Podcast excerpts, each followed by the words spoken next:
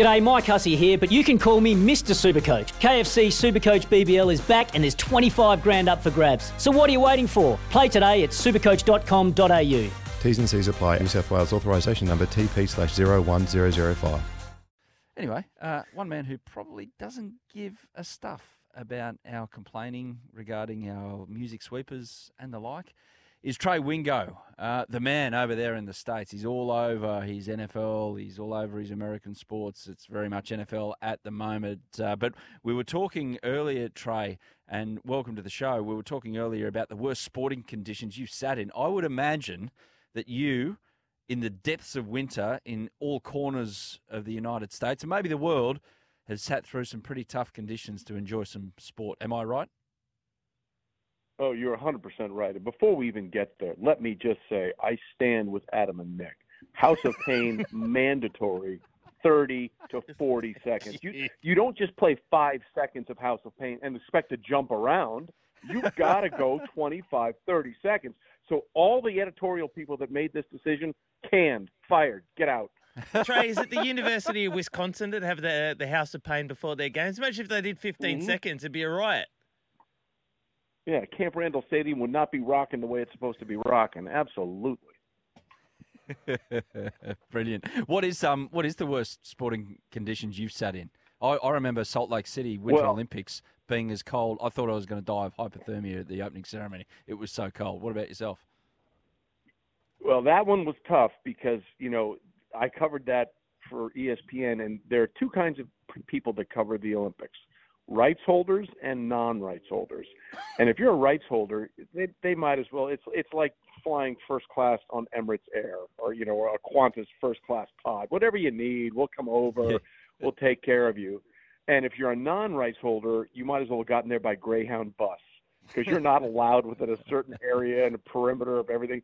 So we did all of our live shots at night uh, outside on the roof of the Salt Lake Convention Center, and I mean to tell you, it was not warm. I mean, it was chilly, chilly, chilly, and uh, that was pretty bad. Although, although one of the worst ever was we were watching our son play high school football once in a game in late October, and it was this freak snowstorm, and it snowed about ten inches, and it got so bad that all the trees still had their leaves on them. They hadn't, you know, the the, the fall foliage hadn't happened yet. All the trees fell over, and all the all the roots just uprooted. It, it was a disaster. That was that was one of the least pleasant sporting experiences I can ever think of. I like that, Trey. I like that. Let's talk NFL playoffs. Uh, last week, everything sort of went to script. There was one game there. The uh, it probably went to script because the Cowboys choked it up. But this week, let's look AFC first. the Tennessee Titans uh, against the Cincinnati Bengals. Joe Burrow got his first uh, playoff win. Cincinnati got their first playoff win in 31 years. They take on the Titans. Is Derrick Henry going to be back for the Tennessee Titans? It looks like he's going to be back, and guys, that changes everything. J- just so people understand, Tennessee in the regular season threw it threw the ball an average of 201 yards per game, and that is the lowest uh, passing yards per game for a number one seed in the playoffs since 2008, when the Tennessee Titans threw it for less than 200 yards a game, and they got bounced in the first game of the of the playoffs that year as the number one seed. Derrick Henry back changes everything for Tennessee. Uh, and it comes at a really inopportune time for Cincinnati because in the win over the Raiders, they lost their best defensive lineman, Larry Ogunjobi, who's a great run stopper. Another great run stopper for them, Mike Daniels, is unlikely to play. So the last guy you want to see when you're thin on the defensive line is Derrick Henry, who like stiff arms defenders into suborbit.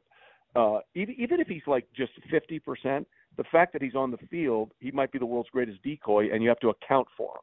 So if if Derrick Henry plays and everything is tra- trajecting like he's- he's going to, um, that that really could be a huge difference maker for Tennessee because they can play keep away. Because Burrow has been great. Like in his last five starts, the team is four and one. He's thrown 13 touchdowns, no interceptions, and is averaging 344 yards passing per game. But he can't throw the ball if he doesn't have the ball, and Derrick Henry can make sure that he doesn't have the ball. I agree with that. I totally say Titans for you there. Yeah, if Henry's okay. Yeah. Like uh, the thing about this weekend, which is so great, guys, you could make a compelling argument for every road team to win. And every home team to win. That that's what that's why this is the funnest weekend for me because you're going to get the best teams out there, and you get two games on our Saturday and two games on our Sunday here. Uh, so you get a full weekend of just really really great football. The other AFC matchup, this this is the one I'm really looking forward to the the Kansas City Chiefs and the Buffalo Bills. Josh Allen last week in those minus 15 uh, conditions as it would have been over here. Uh, th- the perfect game. No punts, no turnovers. Uh, he was outstanding. Can they back it up? Can they do it again against the Kansas City Chiefs? Yeah, that's a great question because that that just so people understand when you said the perfect game, literally that had never happened before in NFL history. There had never been a game where a team essentially got every yard that was available to them. In other words, what I mean is what you said. Every drive ended with a touchdown. They did not attempt a field goal. They did not punt. And at the end of the game, they didn't turn it over on downs. They ran out the clock. So literally every yard they could have gotten, they got. I don't think we'll see that kind of performance, but this sets up as there's a reason this is the last game of the weekend because everyone mm. this is the game everyone wants to see.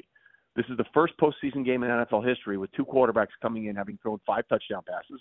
Mahomes threw for 405 and five touchdowns. Josh Allen threw for 300 yards and five touchdowns. It's also the first playoff game where both teams come in having scored 40 points in a previous playoff game. The Bills scored 47 and the Chiefs scored 42. So with all that being said, final score 10-7, right? That's, that's the way this plays out. well, that was Trey. That was last week with the, the, Trey last week with the Bills and the Patriots. Everyone's oh, it's going to be minus 15. Uh, two defensive teams. It's going to be the yeah. unders. The Bills covered yeah. the under uh, the overs by himself. So that's just what happens. Yeah, ab- absolutely crazy. So uh, I, this is this is just chef's kiss good. And and they played in week five, and the Bills won pretty easily. But things have changed so dramatically for both teams.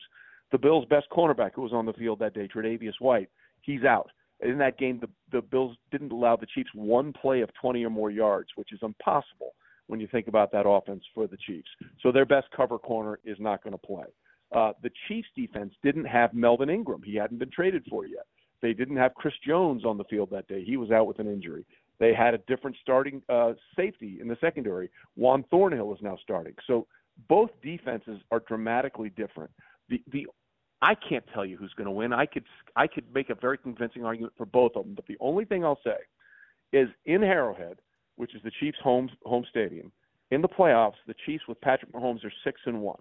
The only loss at Arrowhead in his postseason career was the 2018 AFC Championship game, in which Dee Ford, who was a defensive lineman, lined up in the neutral zone, which negated a game clinching interception of Tom Brady with a minute and a half to play. And if that penalty, which had nothing to do with the play, he just lined up in the neutral zone. There wasn't anything that affected it. If if he doesn't line up in the neutral zone, we're possibly talking about the Chiefs going to a fourth straight Super Bowl this postseason. Hmm. The Bills can beat them, but it is really, really hard to beat the Chiefs with Patrick Mahomes in the postseason at Arrowhead. Absolutely. Um, and there'd be special interest from a certain Australian Open player as well. Jessica Pegula is in the women's singles down yes, here. exactly. Her, her, father owns the Buffalo Bills, and uh, Jessica doesn't need to be playing tennis for financial reasons, if you know what I mean. There's $5 billion but in uh, Dad's bank account. So, anyway, it's um, it's a little subject. Hey, just on uh, quarterbacks, um, Aaron Rodgers, just in a general sense, Trey. So, say if Aaron Rodgers wins the Super Bowl, and he's the MVP, mm-hmm. and there's they've got a chance because the Packers had a great season um, surprising a few people. Yeah. Given all everything that's gone on, he's like the Novak Djokovic of the NFL, essentially, in, in some ways, with what has gone on this year with his vaccination status oh, and man. saying that he's been jabbed yeah. and he hasn't in the way of COVID. How how will it be received over there if this guy becomes the biggest star of the postseason?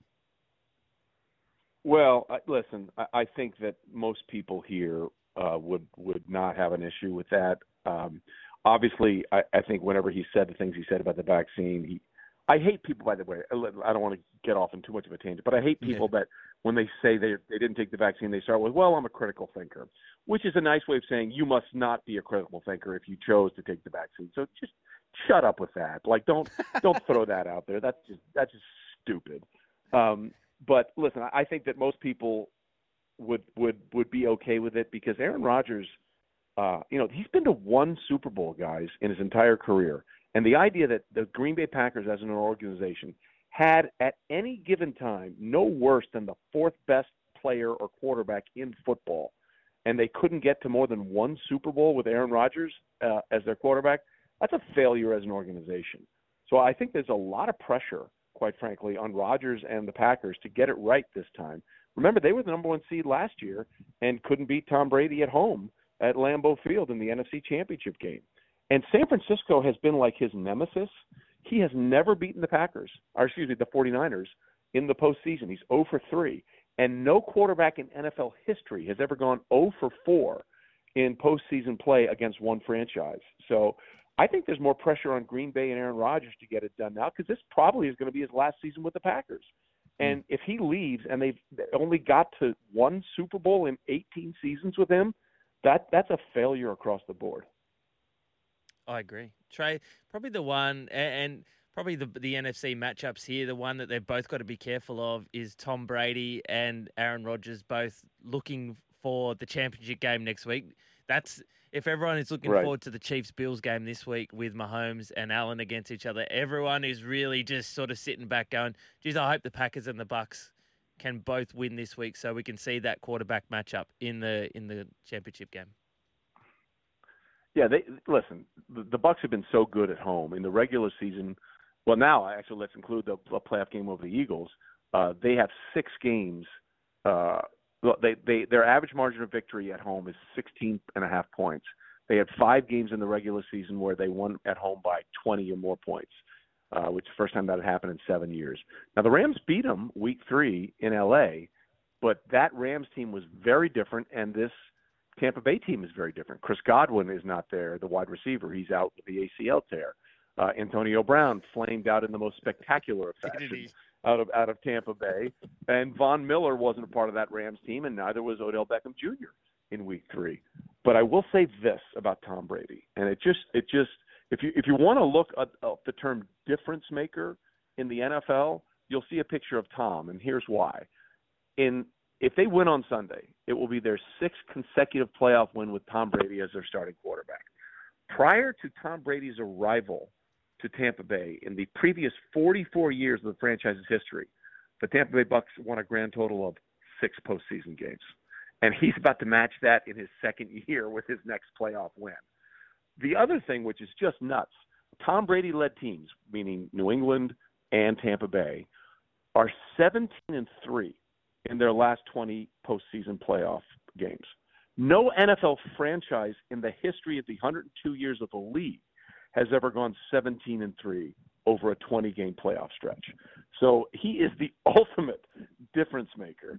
The Rams can beat him, but until somebody beats him, I'm going to go with the guy who seems to beat everybody looking forward to all these games this week. And I'm not the, the week in, week out NFL moving the chains type guy that Nick Davis is, Trey. But um, yeah, there's so many subplots and plots. And uh, yeah, it should be interesting. And it's big down here. I learnt this week that the NFL is the fourth biggest Game Pass market outside. Uh, the United States around the world. So that goes to show, even though we have three men and a dog basically living down in this vast country of ours, that's very, very popular in this part of the world. Uh, Trey, really appreciate your time, mate. Hope you're staying warm over there and enjoy the games this weekend. You got it, man. Take care anytime, guys.